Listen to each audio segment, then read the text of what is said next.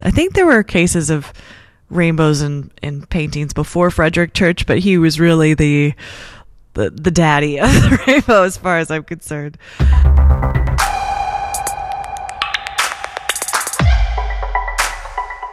Welcome to The Love of Art, the Perrotin podcast. Here, artists speak about other artists that fascinate them. Musicians, writers, filmmakers, actors, designers, in a very personal way. We believe that art belongs to everyone. As French sociologist Pierre Bourdieu wrote in L'amour de l'art, culture is not a privilege bestowed by nature. If everyone had the means to obtain it, it would belong to everyone. Emma Webster's landscape paintings teleport viewers into the otherworldly. The places she depicts, convincing and hallucinatory, merge spatial expectations with mystifying fantasy. As a 21st century landscape painter, she subverts convention. She is nevertheless a dedicated student of the masters. In this episode, she talks about one of the most prominent American Romantic landscape painters, Frederic Church. Enjoy! I grew up in California. In a lot of ways, I grew up in an idyllic landscape. I came of age in a place that most people think of as a kind of vacation destination, and it was a landscape that didn't really change with the seasons. There wasn't a lot of art or museums, but when I remember my childhood, I was outside all of the time. I was at the beach every summer, and though I went to museums when we went on trips, really the way that I saw art was just in casual paintings in the house. Both of my grandfathers were painters, and the paintings that we had in our house were all a bit wonky, imperfect, and for that reason, I saw paintings as something that was very approachable, something that was handmade.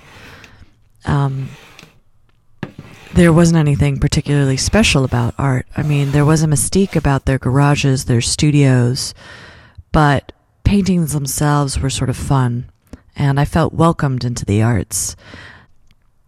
And maybe it's that kind of sense of can-do or adventure that brought me to Frederic Church. If I'm honest, he was a discovery that I made more as an adult. I think that his work requires a certain level of diligence that I definitely didn't have when I was younger.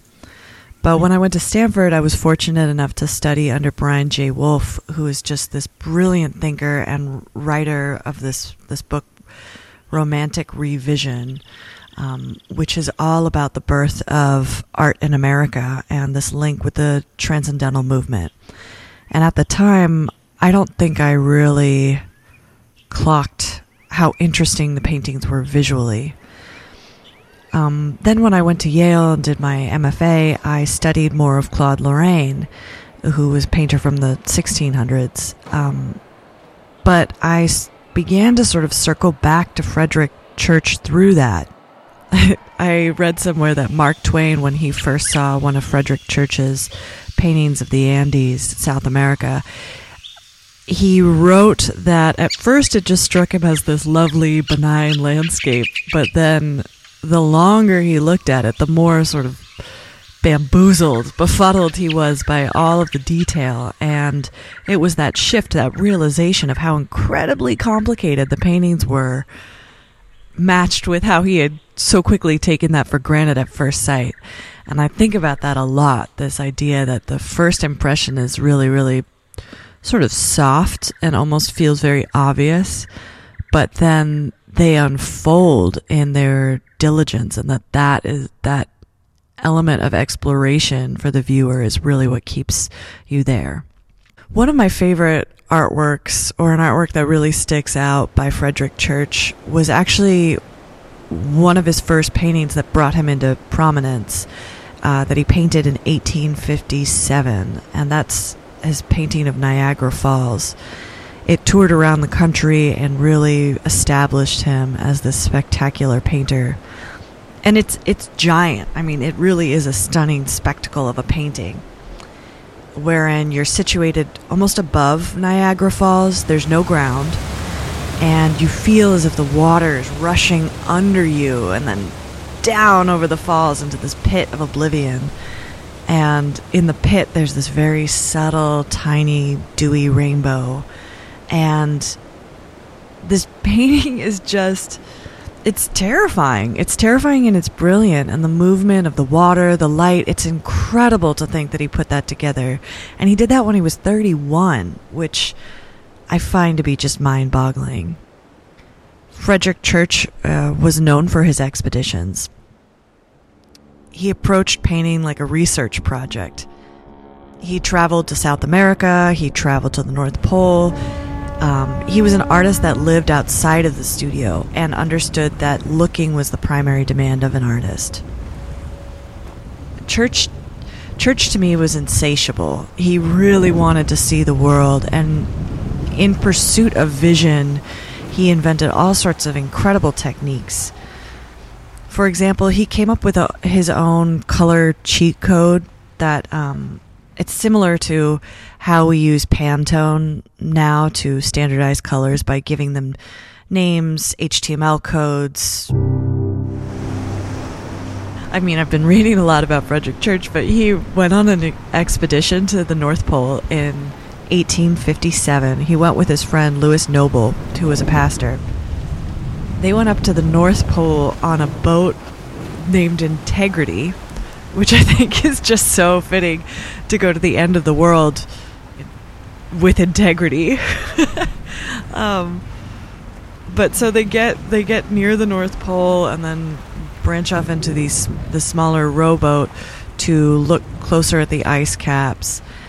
And I just picture Frederic Church and his pastor friend sitting in this tiny rowboat surrounded by that freezing cold water, staring at icebergs.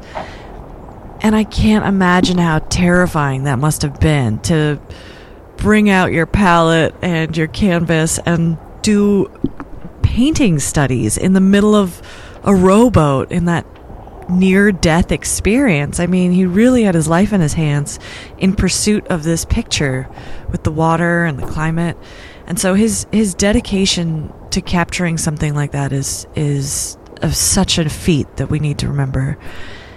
Frederic Church, though, he tried so hard to paint things even that were fleeting. So he went up and he painted the Aurora Borealis, which again is incredible to me to think of sitting and trying to paint electric charges as they move through the air. It's a case where everything is shifting. Nothing stays in one place. The colors are constantly moving, and to try and make a painting under those circumstances is so ambitious. Church is such an important painter when we consider these implications and how he expanded also the discourse of spirituality in America. His sense of wholeness in the imagery has this connotation, has a spiritual premise that there is no such thing as empty space. Everything in his scenes is given a sense of importance. There's an assimilation of details that's a kind of striving for unity. Nothing is simple. He makes mountains out of molehills, and I think this is our job as artists, that we must investigate what others do not. Like scientists, artists need to have a disposition of observation, research, curiosity about the world around us. And personally, I'm also just so tied to Frederic Church in the sense that, I mean, I'm 34, and Frederic Church was 35 when the American Civil War broke out. And to think that he was my age, he's born in Connecticut, I'm very much on the side of the North Union, and he created this incredible painting, Our Banner in the Sky, that was released as a popular color lithograph. And it's this beautiful image of the sky torn open, and the reds of these clouds look like the rips within the American stripes of the flag. And there's this combination of kind of heaven and hell on earth, where we're peeking through to this, through the reds into this starry, beautiful night sky, but then this flag is also existing in shambles and tatters.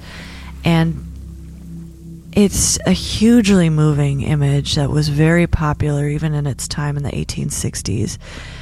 And I see a massive parallel to where the country was then and where it is now, and how the United States is so broken in terms of race relations and the long overdue conversations that need to happen. I think there's a direct mirroring of that painting and the stakes and the stage that America is in at this moment.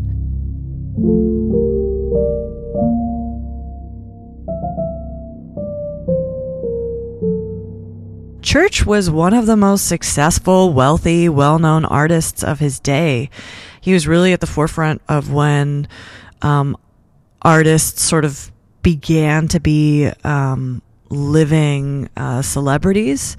And out of all of the painters who came out of the Hudson Valley School, this American school, I think maybe besides Bierstadt, who came after, or Thomas Cole, who was his teacher, I think Frederic Church to me is the anchor of it. He's the hero. He's a man who really tried to take things that were unknown and ground them in vision.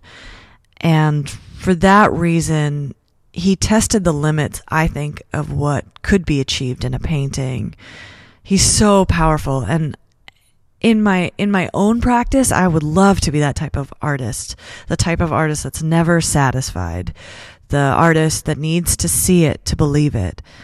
And in my own life, I try to live that way, that you could tell me something 1,000 times, but until I touch it, feel it, see it, I can't have a relationship with it. And I think that this is also why my practice is grounded in sculpture and in using virtual reality to flesh out an intangible thought, because I need to be able to see something in space before I can understand it and paint it. However fantastical my landscapes are, they come from a really concrete, literal stage of sculpture. And I love using that sculpture with technology because, again, I understand that there are things that I haven't seen. There are places I haven't been. Very much like Church's exploratory mindset, I understand that there's something coming that I don't know what it is, but I want to capture it. I want to distill it. And I want to witness as much as I want to paint.